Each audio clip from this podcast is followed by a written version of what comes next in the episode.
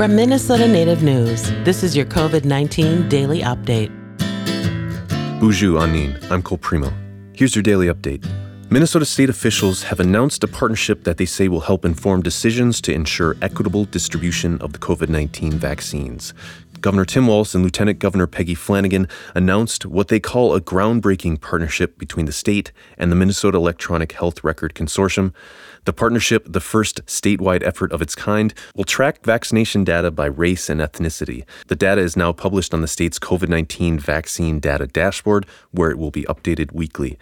Walz and Flanagan say the data will help inform additional targeted strategies to get the vaccine to all races and ethnicities, including the state's indigenous communities.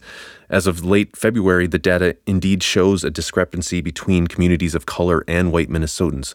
While white Minnesotans make up 81.6% of the state's population, slightly over 90% of those vaccinated so far are white.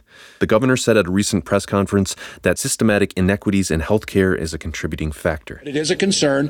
What I'm proud of is, is Minnesota is the first state that used the electronic health records ability to disaggregate that data and we're the first ones to, I think, get it out there. The federal government's trying to do that, but you're going to see this across the country. We're using. Our- While the data will help give state officials a clearer view of who's getting vaccinated, the data has its limitations due to inconsistencies or missing information on health records. Minnesota's health department has already been working with 38 community based organizations to serve as COVID 19 community coordinators to help get information on COVID 19 and vaccines to communities of color.